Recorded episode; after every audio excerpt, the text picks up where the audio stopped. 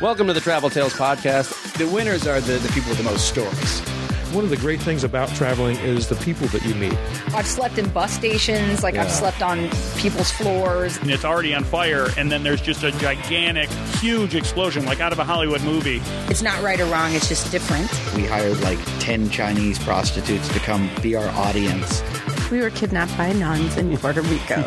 Not a good idea to be high when you're packing. You forget a lot of stuff. I got swine flu. By the time you've lived through it, it's just a good story. Hello, everybody. Welcome to the Travel Tales Podcast. I'm your host, Mike Siegel. Thank you so much for listening. My guest today is Tom Rhodes. Before I get to that, I do have some announcements to make. And the first is I need you. I need your vote. I'm not running for any office, but I am a finalist to host a travel show in Switzerland this summer. If you go to lightscameraswitzerland.com, I am one of 10 finalists picked from 3,000 to host a travel show. And if you know me, you know that this is a perfect gig for me because it encapsulates everything I've been doing for the last 20 years, which is stand up comedy, hosting television shows, traveling, travel journalism, and blogging, and the like. So go to lightscameraswitzerland.com. You'll see me, Mike S. You'll see this little video that I made, which I have to give a disclaimer on the video. I know this is bad salesmanship, but um, I did not know that this video was going to be the one we were going to be voted on. I would have put more effort into it. Anyway, um, I've been sending out uh, Facebook and uh, Twitter blasts, and I was recently at a mixer for. And I was recently at a mixer for Fiji tourism thrown by our good friend Marianne Bean from Jet Set Extra. And I ran into some other friends from the show there uh, Rachel Rudwall, Ashley Colburn, Melanie Wynn, and uh, many other travel dignitaries. And it turns out Ashley was one of the judges for the Switzerland competition. And uh, she got on me a little bit for not uh, tweeting enough about it. And I'm guilty as charged. I can slack off on the tweeting. And uh, speaking of uh, Twitter, why don't you follow us on Twitter at Travel Tales Pod on Twitter? Speaking of Facebook, like our Facebook page. I would appreciate that. It's Travel Tales Podcast on Facebook. We are Travel Tales Podcast on Instagram as well. So if you follow me on those things, I'm not going to lie, I need more followers. So I know I'm a bit of an old man and a Luddite, I guess, compared to uh, most people when it comes to these things and social media. But I need you. And I need you to vote for me at the Lights Camera Switzerland competition. Will you do that for me? I appreciate it. Also, our website is traveltalespodcast.com. There you can find links to all the aforementioned social media, as well as links to Stitcher Radio, where you can subscribe to this program, and iTunes, where you can subscribe to this program, and give us a nice review. I would appreciate that. Let's get to Tom Rhodes. When I first started this podcast, his was one of the names that immediately jumped into my mind because I knew that uh, he had a talk show in Amsterdam for a number of years. I knew that uh, he worked all over the world as a comedian, and so do lots of other people. If I heard his name dropped one more time by other comedians going, hey, you know you should talk to, yeah, if you say Tom Rhodes, I'm going to choke you. Well, finally, uh, Tom Rhodes was in town. You can imagine a guy who works all over the world, hard to pin down. But he was in town, and uh, I got to meet him and his wife in Venice. Dragged all my equipment over there, set it up, sounded great. We were a little pressed for time because he had to do a show that night, and things were running late. We started late, and uh, so it was a little more rushed than I had hoped it would be, but uh, got a lot of great stuff. Came home, I went on the road, came back off the road, listened to it, and I immediately got furious with myself because I'm not going to bore you with the details, but instead of picking up our soundboard, the inputs were picking up the sound off the laptop mic, which is a mistake I made right at the beginning of doing this podcast, but uh, I thought I learned from it. And in my haste of rushing in Tom's house, apparently I made the same mistake again. So it is not as uh, clear as the golden tones you're hearing right now. And for that, I apologize to the listener and apologize to Tom. It is audible, but it's not the quality that uh, I pride myself on here. We're not the uh, biggest podcast out there, but I do want to make it sound professional. And this one was my bad. And all the more aggravating considering how long I've waited to talk to Tom. I wanted it to be uh, perfect. But it was a pleasure to meet him. It was a pleasure to hear his travel tales, and I hope you'll enjoy them. Please welcome Tom Rhodes.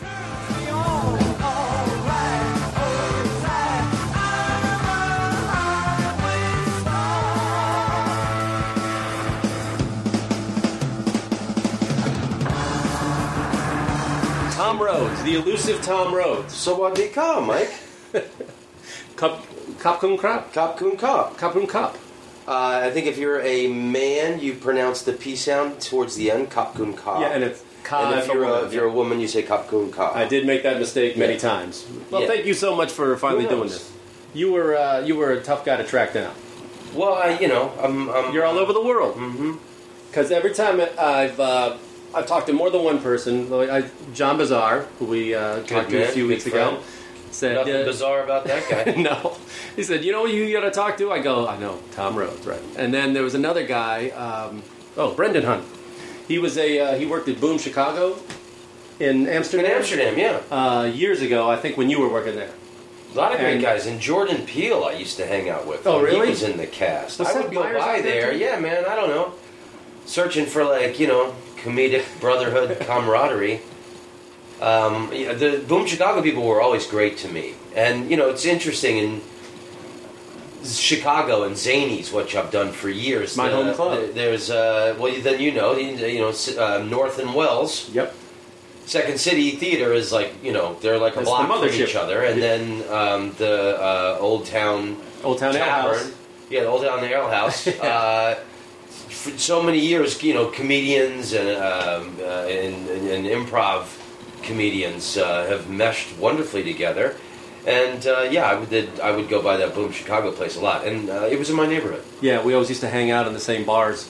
Like when I was starting out, and it was like the stand-ups and the Second City people always used to hang out at either the Old Town Ale House or Burton Place, which is down Wells and across the street from Zanies. Yeah, They're still there. They're still there. yeah, yeah, yeah. there yeah. last And month. Still, uh, new generations of Yeah. comedians are intertwining. Um, I wanted to uh, talk to you. One of the key people that I wanted to talk to when I first started this was you because I I know of all the comics that I know, you were the guy who probably parlayed stand up into more world travel than just about anyone.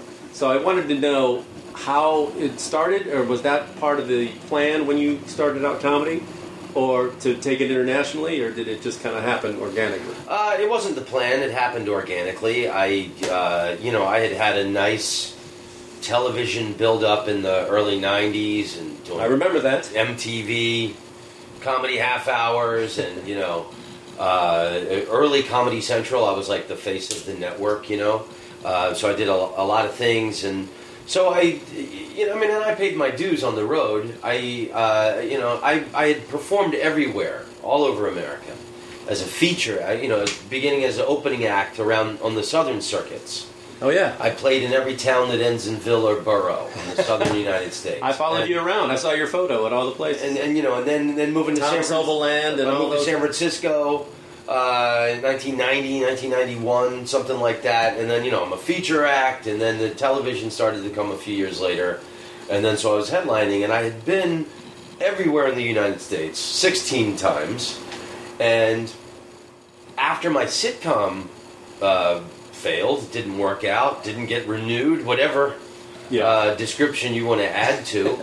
uh, you know, I kind of uh, I moved to New York City to get back into to stand up primarily, and two of my oldest best friends are Greg Proops and Rich Hall, and they were living in London. They thought I would do really well there, and uh, you know they invited me to come over and sleep on their couches. So that getting in with London led to all these gigs all over the world. For me, London was the key to everything. was was part of it like okay, you, you had this love of travel because I kind of remember you had a Comedy Central show where you went to Vietnam, and that was one of the first things that I think I remembered you from because you went to Vietnam, and I think maybe your dad was. My dad had flown helicopters. Yeah, and I just did the uh, a few years ago. I went to the Cu Chi tunnels and did all that. I remember you going through those. Yeah, and yeah. uh, so Yeah, that was a poignant moment in the Viva Vietnam, which is really interesting because that I was Comedy Central's boy. They were letting me do anything. It was kind of like being a junior filmmaker. And it's 1994. Bill Clinton opens up Vietnam for Americans to travel there the, like the way Obama just opened up Cuba, you know. But before that, it was banned.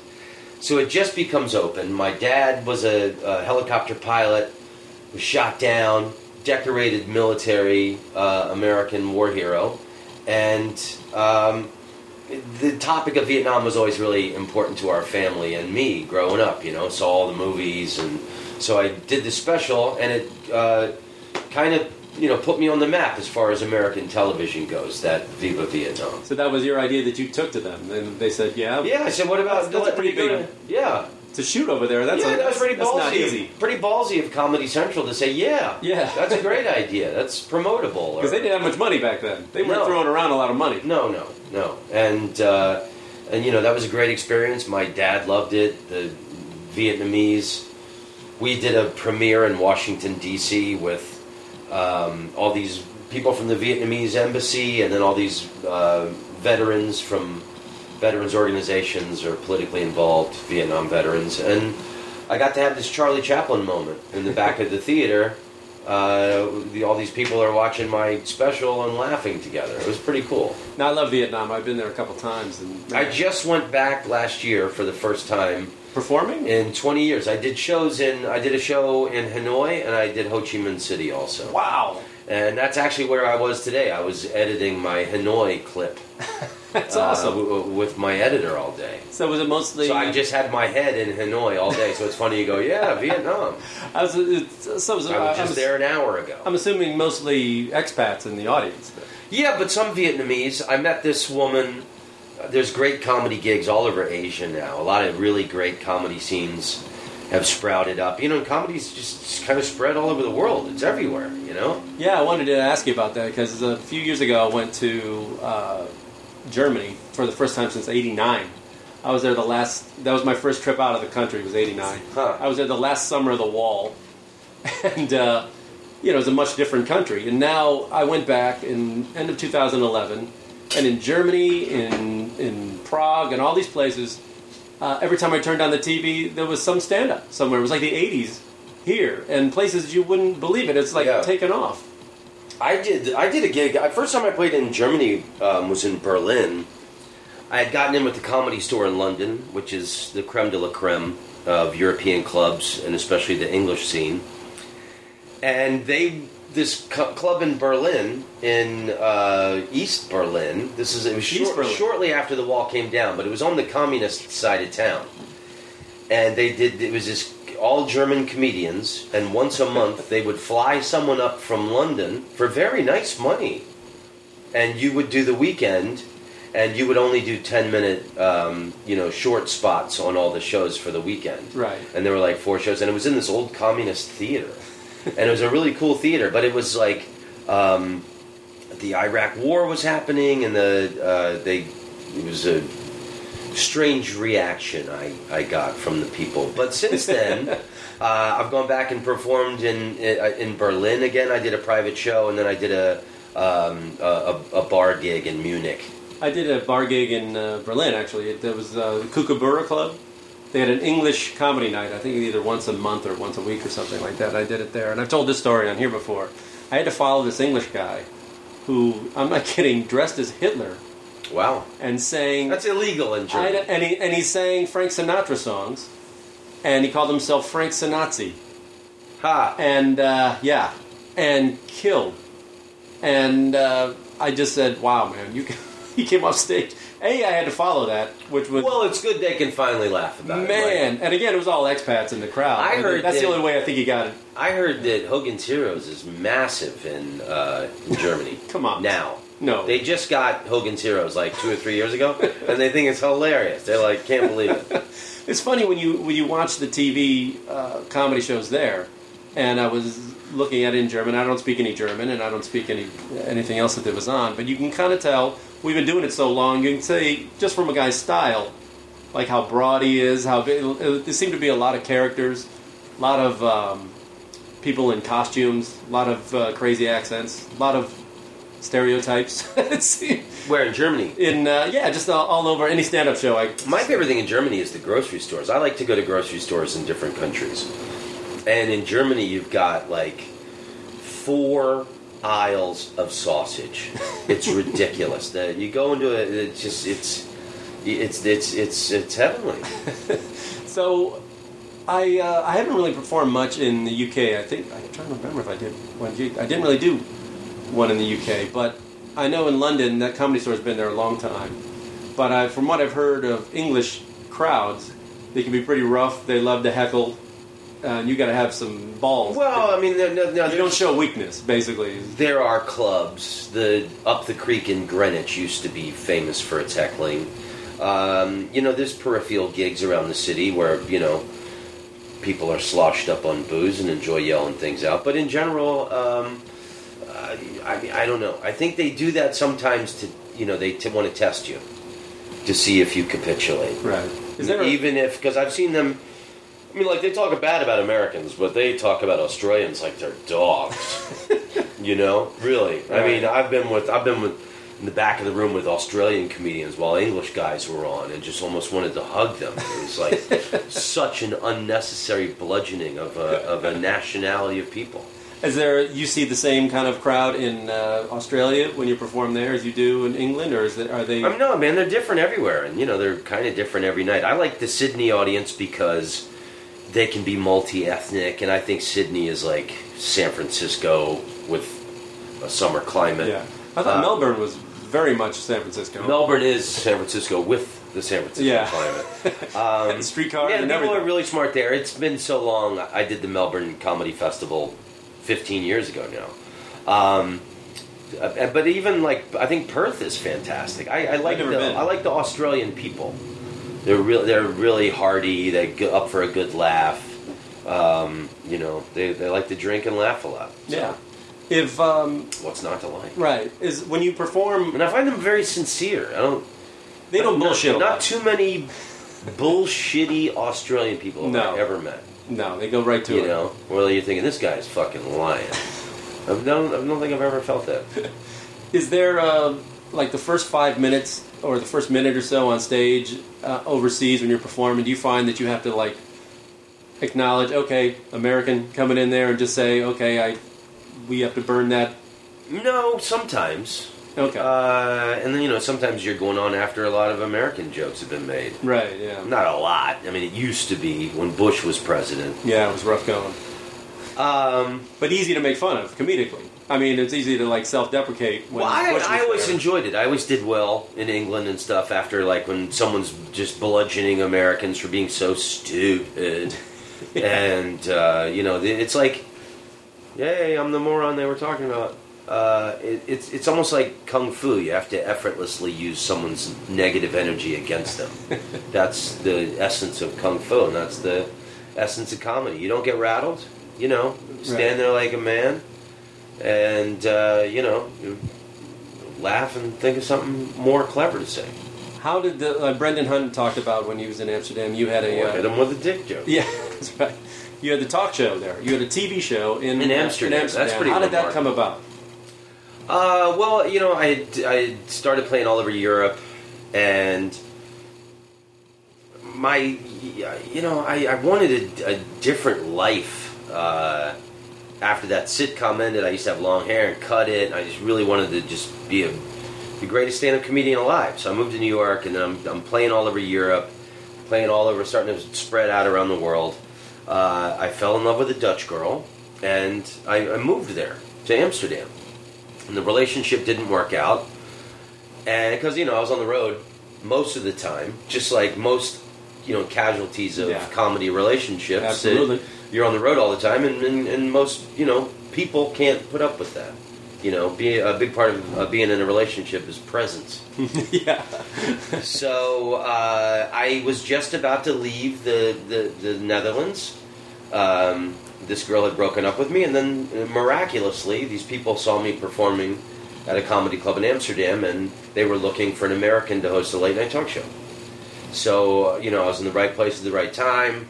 Uh, I had just come back from Hong Kong. I was wearing some nice tailored clothes, so maybe I looked more like the dude than Yeah. the other people on that Get show. your hundred dollar suit from uh, Hong Kong. No, you never get a hundred dollar suit. Jesus Christ, you burst out in flames before you hit the sidewalk. That's the one thing I Don't rub your feet together. Yeah. The, the myth of the and you're a traveler. This is a travel Yeah. program.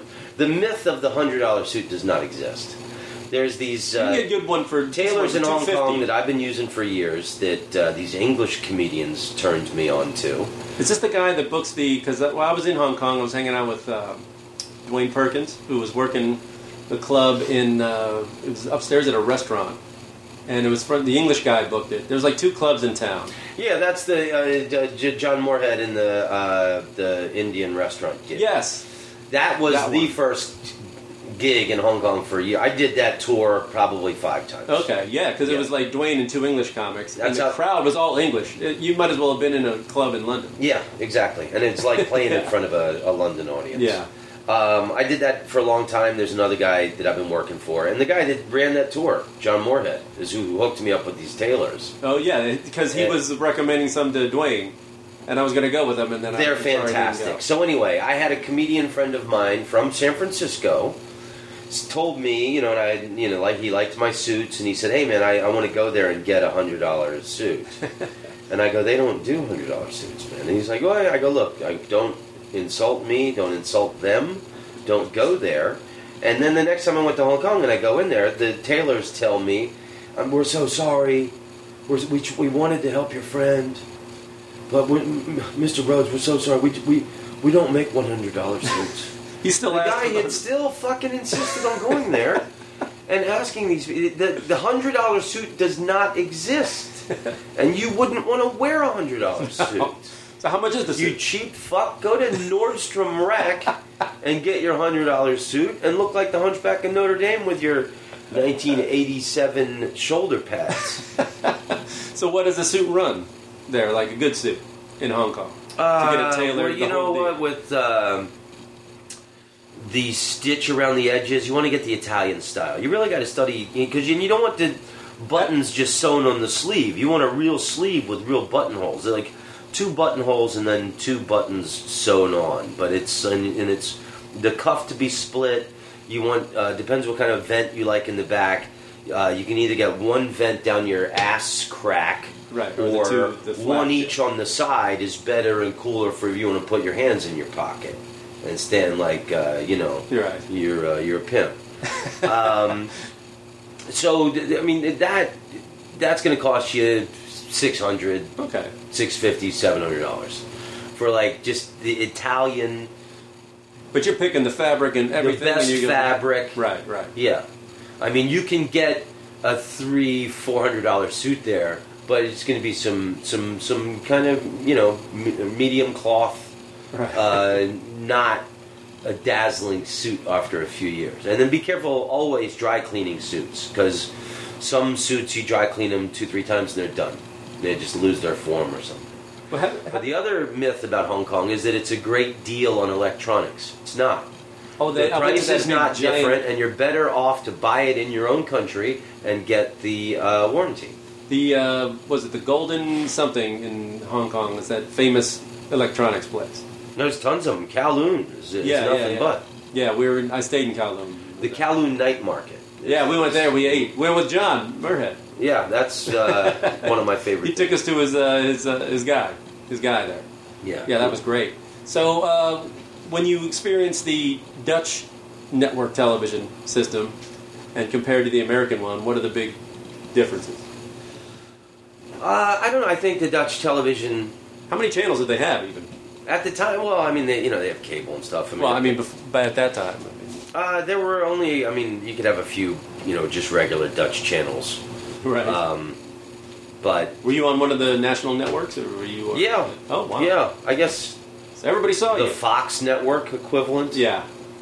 They had four kind of primary networks, and I guess I was on the more Fox pop culture network. But uh, I think the, the Dutch television, the, the people that I worked for, I think they were experimental in the way that Comedy Central was experimental when I first started working for them. That they would take a chance on having a, a, a non Dutch person, foreigner, an allochtone, as they call it, uh, host a show.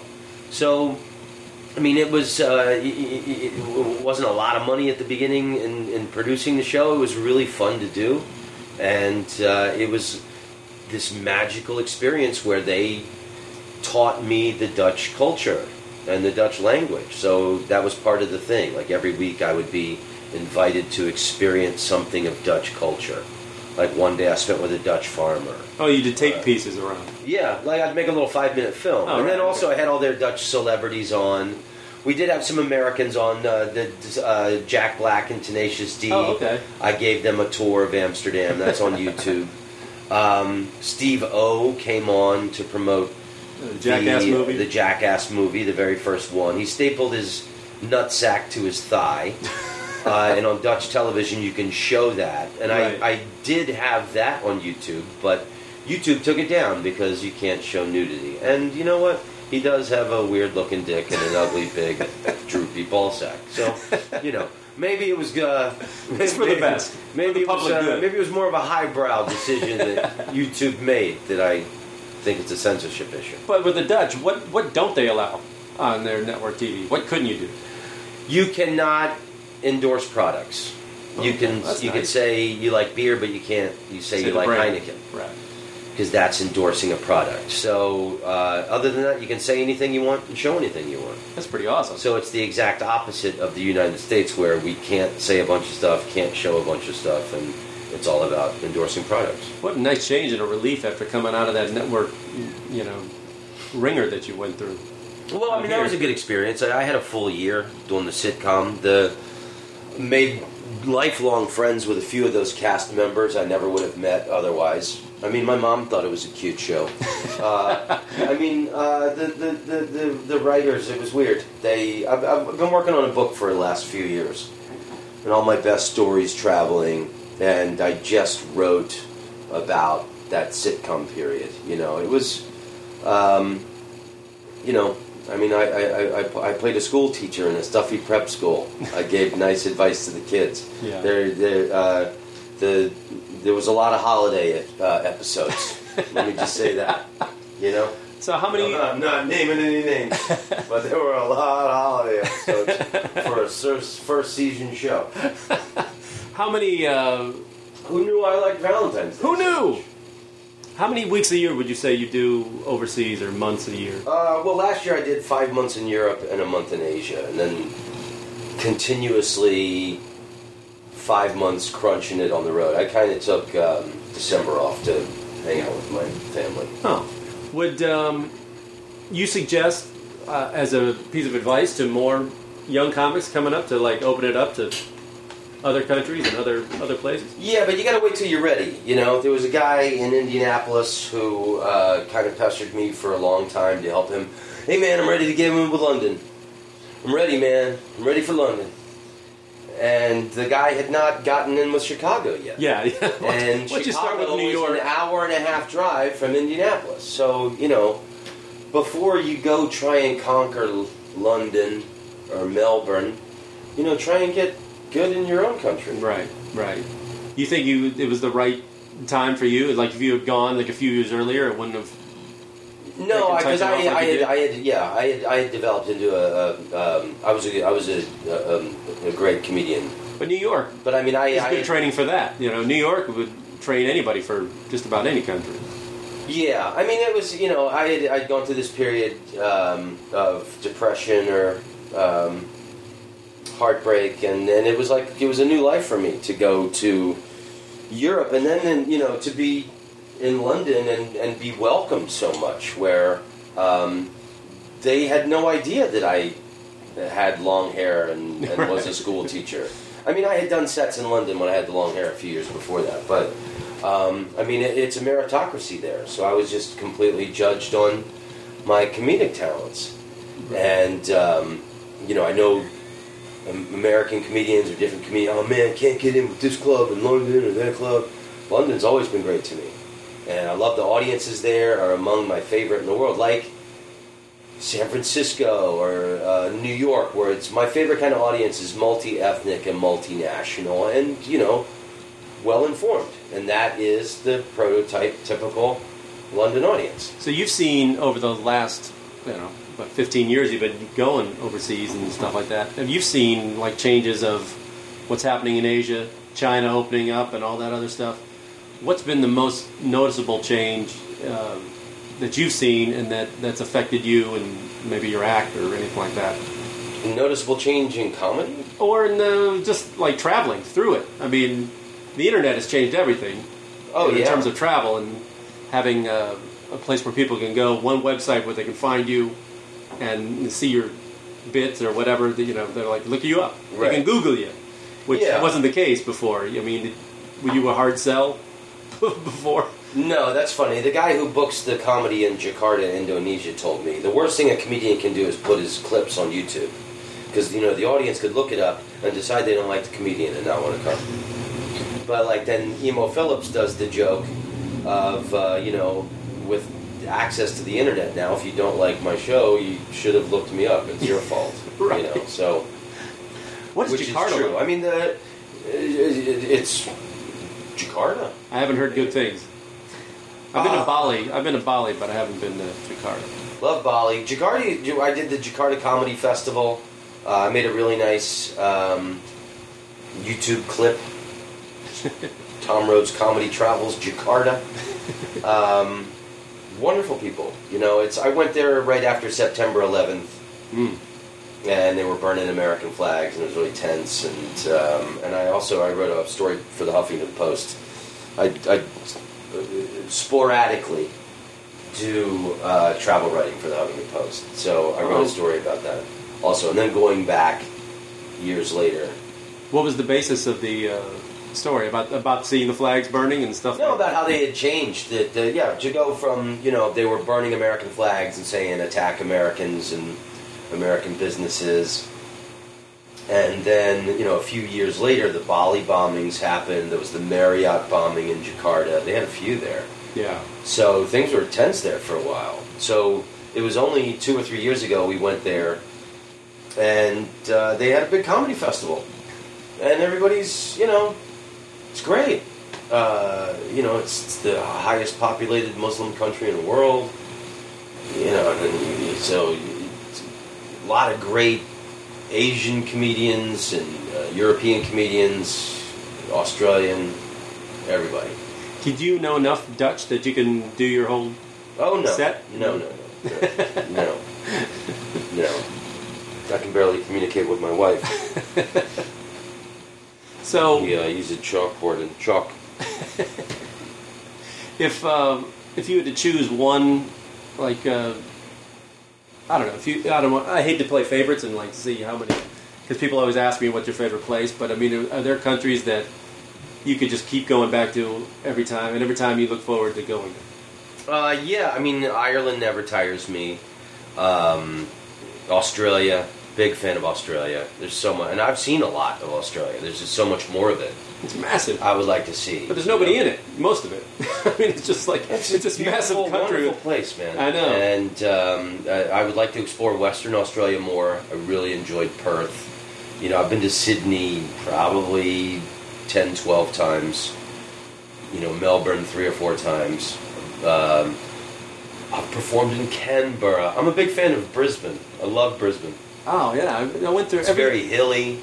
Is it? Uh, they have these worker cottage houses uh, with like porches, these wood little houses on stilts, where these you know good hard-working people live. There's great seafood there. It's a wonderful place. I know. I tried to describe uh, Australia to people, and I said, imagine the uh, size of this country, but with the population of like 22 million people. So this whole state of Western Australia, if you drew a line from like Colorado west, Yeah, but the middle's all desert. I know, and it's like uh, San Diego, and that would be Perth, and then nothing. Just these little Right. mining towns scattered. It's it's amazing how just little few people there, but in this massive space. But so much of it's just in, uninhabitable, and you can't. There's a reason there's nobody there. But I found that like uh, I've only been on the East Coast there, so uh, yeah, I never got to the center. But the time I went, it was the middle of summer. So I was like, I want to go to Alice Springs, and they're like, what are you out of your mind? It's like 120 degrees, up. and I was ready to take a bus. And They're like, no, no, you don't want to do. Who's Alice? You never played Alice Springs? No, I mean I've always wondered. You know, did did she merit having her own springs named after her. If um, have you had any kind of a horrible like uh, border incidents, um, not being able to let in, any uh, run-ins with cops or soldiers or No, like in that? Bali once a cop tried to, um, you know, wanted a bribe from me. Wasn't doing anything wrong. Mm-hmm. Rented a scooter for the day. Gonna drive my wife to the uh, elephant park. Thought I could handle it. Driving through uh, Bali in this big roundabout, and the cop's in his little wooden hut, and flags and points me down, waves me over. Okay. And I got my driver's license, and the dude's like, he didn't speak any English, and there was he had it was a, a laminated paper, a printout, and it said that you could either give him a small fee or go downtown to the courthouse and uh, and take up what you did wrong with uh, with a judge. So the guy keeps pointing at the, the, the the immediate fee, and I keep pointing at the other option, going, "No, let's go downtown. Let's go. Let's go talk to people. I let's, I got all day." So, uh, and the guy, I don't know, he's, he, what's wrong with this white guy? Everybody else usually pays by now, and he keeps pointing at it, and I'm like, "We're not going anywhere." And then, uh, you know, finally the guy got exasperated and, and gave up. And then my wife and I went off again. And these guys are driving up alongside us. Hey, come in, look at gift shop, look at gift, come my friend's gift shop. And we're like, no, no, no, man, we're good. And we're like, you know, doing 30, 35 miles an hour. And it's different. And so that happened a few times. And then we slowed down through some little village and some like mangy dog with you know rabies foam coming out of their fangs are nipping at our ankles and we got flip flops on and you know I, I I sped up got us out of there turned around and drove directly back to the hotel where we were staying at and then the hotel had for fifty dollars a day they had this nice um, air conditioned van uh, and the guy like would put like drinks on ice for you and, and drive. It was only fifty bucks. yeah. Um, so that's what I've learned a lot about um, um, lower economic world travel. Is uh, the rich white guy way is often the best way to do something. right. What was the when you equivalent? think, oh man, I'm gonna be all in the air. I'm gonna get Jones real, style." man. No, fuck that. Yeah, Spend the fifty bucks. Go sit in the back of the van like all the Mhm. other with your cooler full of waters. portly white people. hmm Did uh, what was the uh, equivalent of the, the U.S. equivalent of the bu- bribe he was asking for? What do you think it was like? 20 bucks. Twenty bucks, yeah. Is there a country that you've been to that would you say it's like I'm good if I never come back to this place? Dubai. Really? I've only been through the airport. Yeah, not a fan. Is it just because No, and I saw Abu Dhabi all- also, and I went to Wild Wadi, the water slide park there. Wild Wadi? That's what it's called. Yeah, Wild Wadi. What about it? Just isn't. Uh, it's very segregated. Yeah. Canadian school next to an American school, American hospital, Canadian hospital, Australian hospital, Australian school. They have a Filipino school, an Indian school. Uh, you see, there's like kind of Filipino workers and Indian Yeah, workers are Bangladeshis and- carted around in school buses with bars on the windows, like you know, almost. Uh, I don't know what the Prison band. situation was. Maybe it was a comfortable bus and there was air conditioning. it looked like indentured servitude. Yeah. I'm, And then you're driving down the highway, and there's no the billboards aren't products; they're all pictures of the king. Everywhere we drove to Abu Dhabi, say billboard, picture of the king, another picture of the king. He's playing hey, tennis. believe me, I just came back from It's Thailand. like, why doesn't the guy? Why doesn't the guy go on Facebook? why don't you start an account? He can post his photos. You have a million friends overnight. I do like the king of Thailand very much. Everybody does, but he's uh, My, he's gotta be, uh, I have his a very- birthday's coming up. It's like almost ninety, I think. Yeah, I especially like on the money. There's a photo of him with a with a The camera. camera, yeah. because it's his hobby, or Yeah. it was his hobby. And the photo with him and Elvis is one of my favorites. So um, I haven't done much of the Middle East though. So I mean, uh, have you performed there? I mean, yeah, I performed in Abu Dhabi and Dubai. oh man. So again, I'm guessing mostly expats. Expats. I mean, do Uh, do locals half- go out to that? Yeah, no, yeah, there were there were there were. Um, Now, a heavy-duty Muslim crowd seems like it, it would be a little more strict on the language and things like that. no, I mean you couldn't do Muslim jokes and stuff like that. Right. But like uh, Malaysia, um, Jakarta. There's you know you really have no limitation. There's nobody. I mean, you have to have good taste. You have to, Right, You have to have yeah. good sense. How about Africa? You don't want to go on and say like things that are going to upset people. I mean, it's not an open mic night in a bowling alley. Yeah. You know, and especially if you've been paid to perform. And usually when you those travel, you play. They're putting you in really nice hotels. You know, sometimes uh, you know five star joints, and uh, you know you have to kind of show some respect to your host. Any? Uh, what was? The, what would you say? The worst reception you got overseas would be of any show you did. Uh, it was. I, I talked about it in Edinburgh. I did this in 2000. I went there just to check out the Edinburgh Festival, and it, you know, it was a year before September 11th. Lots of animosity towards Americans. There was there's a late night show called Late and Live there, and a lot of people get drunk and go there to heckle. It's notorious for it, and it's not as bad as it used to be. They, I, uh, they people try to emulate it, but it's, it will never be what it was. It was an all-American show, and one American comedian after another, lambs to the slaughter. My friend Rich Hall was supposed to close the show. He mysteriously gets laryngitis. Asked me if I would fill in his spot for him. Me being the cocky son of a bitch I think I am, I think they're going to love me. So the sound man played God Bless America when I Oh. came out, and this already rabid anti-American audience lost their minds. So that was like that was a really uh, difficult gig, and uh, people yelling "fuck you," "get back to America." I couldn't even get started. And then just last August, and that's been my Vietnam for 15 years. I'd wake up in the middle of the night, ooh, thinking I'm still on that stage. Every time you hear the song, it's like a Pavlov. I thing. did, yeah, exactly. I, I get a bead of sweat on my brow whenever I hear the national anthem. Uh, I went back, did the Edinburgh Festival. I did the entire month last August. You did a whole I- month there? I did. I had never done it before, and it, it was it was incredible. Wonderful festival, wonderful city, wonderful place. I went there to watch it, but I didn't. I didn't see it. I, I didn't perform. but- So I did that late and live six times over the course of a month, and it was my bitch. I, you know, uh, whatever. There were a few nights of drunk and raw, and I just stood it. What do you got, Edinburgh?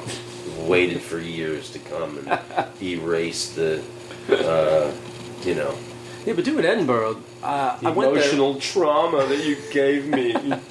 I've talked to some guys who've done it, it. It's all scrubbed up now. and they uh, that month that uh, the biggest complaint I heard about is like, a you're not making money, really that much when you're there, and uh, just the competition to get crowds is really really tough Yeah. because there's so many shows. How did you? Uh, I mean, did you have a name already, kind of going into it? Yeah, I didn't make any money. I had a good deal. Someone produced my show. But you know, you do have to hand out flyers and promote your own show, and um, you know, I, I, I, I don't, I'm not a big fan of standing in the rain handing out flyers. So uh, maybe my crowds could have been a little bigger than they were. Did you do? Have you done uh, Kilkenny? I've never done Kilkenny. That was that seemed like a really cool festival when I was there. I did the Galway Festival last October. I usually go to Ireland once a year, once every other year at least, for the last 20 years. Ireland's been great to me. Love the Irish audience. Yeah, They're really bet. great. And they like a good, uh, you know, th- uh, thoughtful expression. Only place in the world that this joke would ever work. That uh, I love Oscar Wilde, and Oscar Wilde's life was ruined by the man who invented the Marquis of Queensberry rules. The Marquis of Queensberry, who invented the rules of boxing, is who destroyed Oscar Wilde's life. Because the Marquis of Queensberry's son, Bosie, was having an affair with Oscar Wilde, and the Marquis of Queensberry got some legal shit against Oscar Wilde. He was thrown into jail. He was a cream puff, so, you know, he withered and uh, ended up dying a few years later from that. So, um, because I love Oscar Wilde so much, on the rare occasion that I do fight, I always fight dirty. Yeah, I just took my uh, I just took my mom to Ireland in October. It was Mm. like her dream trip. So That's a great trip to do with your mom. Yeah, she loved it. She lo- I had been before, but she'd never been. So we just basically rented a car and did a lap around. But yeah, Great. I got photos in front of the Oscar Wilde statue there and the whole deal. Yeah, it just and That's I a took her. Huffington Post story I did. I went there on our honeymoon. I got into a fight in Galway. You can read all about it. but we did the Ring of Dingle. My wife and I drove. Oh yeah, There's the Dingle, Ring of the Kerry. peninsula? It's, it's it's it's in that vicinity. It's on the south. yeah. I went to. Dingle. I went to Dingle. We did the Connemara Peninsula and the Dingle Gorgeous. one and all Absolutely that. gorgeous. Yeah, beautiful. and just the freshest, most wonderful seafood wherever you oh, go. Oh, yeah, it was great. It was great. So, I mean, I don't know. To wrap things up, I, I know you have you you got to leave. You got to do a gig tonight. But um, what do you think all this travel has done for you as a person, and how has it changed the way you interact with people and look at life and and America in general? I mean, how's it? Uh, I mean, you know, I'm privileged that I, I, I, I know so many cultures. I have friends all over the world, and most of my friends are comedians. But I know a lot of artistic, cool, interesting people. And uh, I know so much about the world, and uh, I love history, I love traveling. I mean, I. Uh, you know, I, I, I wish I could go to a place and not be absorbed by the history in a place. Like I, and then uh, and also like travel magazines and travel books and travel writing. I've always loved my whole life. I've always loved photography. My wife is a photographer. She travels with me everywhere. You know, so she sees art in everything, and you know, she's uh, you know she's she's doing her own artistic journey um, along with mine. But even through the years, I always you know I, mean, I used to travel with um, before digital. I used to keep Kodak disposables, or Yeah. you know, I, I uh, there's so many different photo cameras I've had through the years, and then you know, videos I've tried to make from my travels. I'm, I've been trying to do a comedy travel program, um, but I mean, the world is, is, is kind of exploding with uh, with comedy right now. There's there's comedy everywhere. There's comedians. I think it's better than it was 30 years ago when I started, where it was more uh, straight white guy thing, clean cut white guy monologist with his suit coat with Sleeves rolled rolled up to his elbows, whatever that was. That was the 80s comedy look. I mean, I was just a kid. I was lucky that I, I got to, to start back in that black and white vaudeville era. Yeah. But now there's more ethnic diversity and, and you know, um, great female voices and, um, you know, just, just comedians from around the world. It's, it's, it's remarkable. It's really an American art form, really. It kind of started here, right? Just a Well, I think it started here with Mark Twain in San Francisco, but Yeah. you know, I mean, it's it's kind of an irrelevant point now because they've been doing it for so long in, in England and right. and it's everywhere. I, I think the next um, Well, it's funny how it follows cable TV everywhere around the world. The more they get, like, more channels they get, they realize, oh, this is a cheap form of programming we can put on. yeah, well, I mean, YouTube opened up stand-up Yeah. comedy for Asia and India. But for a long Russell time, Peters, Australia, people- like, didn't have. I mean, they were late to the broadband thing. I mean, they and cable and stuff. like I don't that. know, man. Five years before uh, smartphones here had screens, I was in Australia and someone just said, "Did you see that news piece about such and such?" And I was like, "No." And they whipped out their phone and then they go, "Yeah, look at this." And it was a video from the news, instantly. And I had never seen that before. And that was probably three or four years before people in America had Wow, that's pretty good. phones and you that know. guy's been to Asia. he went right up Yeah. there and got got a phone. Yeah, so I mean, Americans should never think we're ahead of. I think we're behind. In I a mean, lot of no, I'm things. thinking maybe in like TV channels and stuff like that because I talked to Eddie Ifft, who was like huge in Australia, and it was like him and Arj Barker. Arj is like the king, and Eddie's kind of like the prince there. Yeah, And so they did the I think it was Rove Live, yeah, which was the big talk show there, which was kind of like you know Johnny used to be yeah. I did here. Yeah, and it's just like it's one of those things where he said if you went on that one, like the next day, everybody in the country kind of knew your name. Yeah, really strong for ticket sales. Yeah, yeah, and it's like there's uh, there's not that now that they know because of the internet and everything else, and now that they all have satellite and stuff. I think Rove Live is in L.A. now, and he's doing a show for. Yeah, the no, I worked with them down in um, I worked with them down in uh, Comedy Magic Club. Yeah, great guy. Yeah, yeah. Um, but he said now that they know everybody's name. Like now they want to name, you know, that they see like they'll want like Daniel Tosh or something. Right. Before they wouldn't know who that was. They and they said a lot of American comics would go there, but they never they would do well, but then they would never come back. And those guys just kept coming back, and they built an audience. And, and guys like you kept Keep coming back. back. And uh, so is that? I mean, See, that works in relationships too. keep going back. You gotta be present.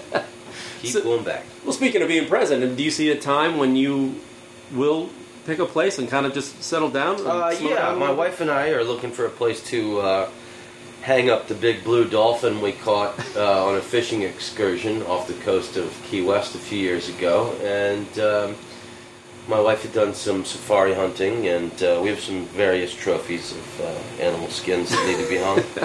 um, yeah, sometime later this year, actually. Oh wow! Yeah. in America or somewhere? Yeah, yeah, yeah, yeah, yeah, yeah. I think we're gonna uh, uh, live in Los Angeles, just um, you know, to um, be closer to the movies. There's worse places you could be.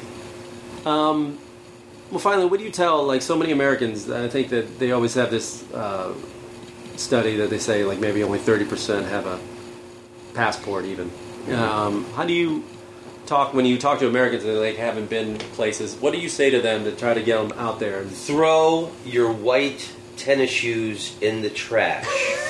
Do not go to Europe or any other country on this planet with your white fucking tennis shoes. You are a dead giveaway. Everyone on the every Americans wear white tennis shoes. They do. That is the stereotype. And usually New You want to Balance. get robbed? Wear white fucking tennis shoes. They know you're a tourist American. And then the other thing, Americans wear. They always say Americans wear North uh, Face jackets, shirts or sweatshirts saying where they're from. right? Connecticut, Missouri. UCLA. They want you to know where they're from or their college affiliation. Um, that's a dead giveaway. I don't think anybody that does this anymore. But the fanny pack, get, Right, the people yeah. don't. You're a tourist, you'll get robbed. Don't wear fucking dark shoes. get rid of the fanny pack. And um, when you're on public transportation in Europe, turn your fucking volume down. Mm-hmm. Not everyone on the Americans talk really loud, and you'll be on the bus. And you know, my uncle he inherited a lot of money, and then you know he got me the job at the gas tank place, and then like it's like they want everyone on the, the, the train or the bus to know that they're important or something. know.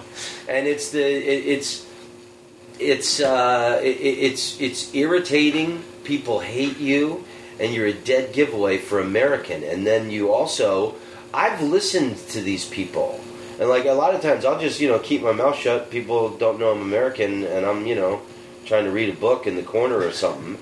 And it is usually the most ignorant babble Yeah. in the world that like is embar- you are embarrassingly stupid and you should try and you know have some class speak at a low volume to the people next to you and no one else on the fucking train needs to know your business you're not that important I said the same thing with the Bizarre. He brought up the same thing. It's like just shut up, just keep it down. try and please. learn observe Yeah. look at the shoes around you is anyone else wearing white tennis shoes no they went out of style in 1986 you don't play for the nba stop wearing their fucking jersey What would you find most of the reason that they don't go anywhere? I mean, I understand not no a lot of americans travel and the best americans i've ever met were outside of america Yeah, Really, yeah, yeah. great artistic um, you know uh, not just liberal, conservative, every kind of uh, American doing important, great things. You know, lots of people helping around the world. You know, I, I, I think Americans are, you know, uh, um, a lot of them are very generous people. I mean, and then there's the corporate, greedy scumbags I've, I've met around the world too. Yeah. Well, the You other know, thing I met that a Norwegian guy in Las Vegas who told me he was he was pro um, uh, the guy in Norway that shot all those uh, white oh, Christian kids. Jesus, really? Yeah. Uh, Anders Breivik. Yeah, yeah. I have a show in 25 Oh, it is. minutes. Okay, we gotta go. But uh, hey, man, thanks for finally doing this. Yeah. I appreciate any, it. Any last question, Mike? No, no, I'm just trying to think. It was like I always try to tell people. Like I think one of the reasons fear is the one thing that drives that keeps most people from going places. And uh, if I always try to do anything, I just try to like assuage their fear. It's like I I just came back from Thailand, and people are going, "How did you do with the language?" I was like, "Dude, you speak English. Do you know how lucky you are that that's Yeah. that's like the closest Well, the thing to Thai a are world such language." gentle people. I, Yes, I the haven't most been there friendly in place. years. Um, my wife and I were there last time. I was there. I mean, I I um, I, I have a I have an older woman, great old friend of mine who's from Bangkok. So I mean, I uh, I know a lot about the food and the culture and things Oh, like that. the but best. uh, the last time my wife and I were there, we stayed in Chinatown, which I didn't even know existed, in a Shanghai 1930s style hotel. in Bangkok. Yeah. Oh, okay. With, and they had these great, wonderful bathtubs. Oh, really? Yeah, and uh, and then and then the we uh, after all the restaurants closed, there was street vendors doing street food. You know, some of the spiciest and greatest Thai food I've ever had in my life. But Speaking of so that- I mean, there's so many different experiences to have there. I was asked this: uh, your favorite cuisine of any country, if you had to pick one. Thai, definitely. Yeah, I know. It's always either Thai or Italian. Well, it's, uh, it's Thai and Indian for my wife and I, but definitely Thai is at the top. Yeah. and Any? Uh, you got a good. Korean's pretty nice too. Korean is good. Korea, I live right by food- Koreatown. Oh man. yeah, Oh man. So good. incredible. You got a good stomach though. Never had any illnesses. Craziest thing you ever ate? Craziest animal or whatever? Uh, in Vietnam for Comedy Central, I um, I ate cobra, minced cobra. No, I don't think that was the weirdest. But I, we did shots with cobra blood, vodka, and it's a Vietnam thing. You know, it's like when you, when you fucking killing one foreign aggressor after another. You know what? You can drink cobra blood and vodka. Sure. That was probably the weirdest. Did um? Oh, I should ask you. We haven't uh, plugged your sites and do it. Where can people find you? TomRhodes.net. I have TomRhodes.net. Uh, TomRhodes.net for everything. I have a podcast, Tom Rhodes Radio, free on iTunes, SoundCloud, Stitcher, wherever those things are found. Uh, I have a book that hopefully will be coming out um, later this year or early next year Awesome. about my life traveling, getting maced in Paris, almost drowning in Thailand, late night talk show. You know, the redemption of my love's my wife's love. Oh, wait, you got maced? Yeah, man. These, you know, you, these are all questions you, you I didn't. You saved that. You buried the lead on the. read the book, Mike. It's gonna be great. Okay. Well, thanks, man. I appreciate it. All right, shalom, amigo. Thanks Shalom. for stopping by. Tom Rhodes, everybody.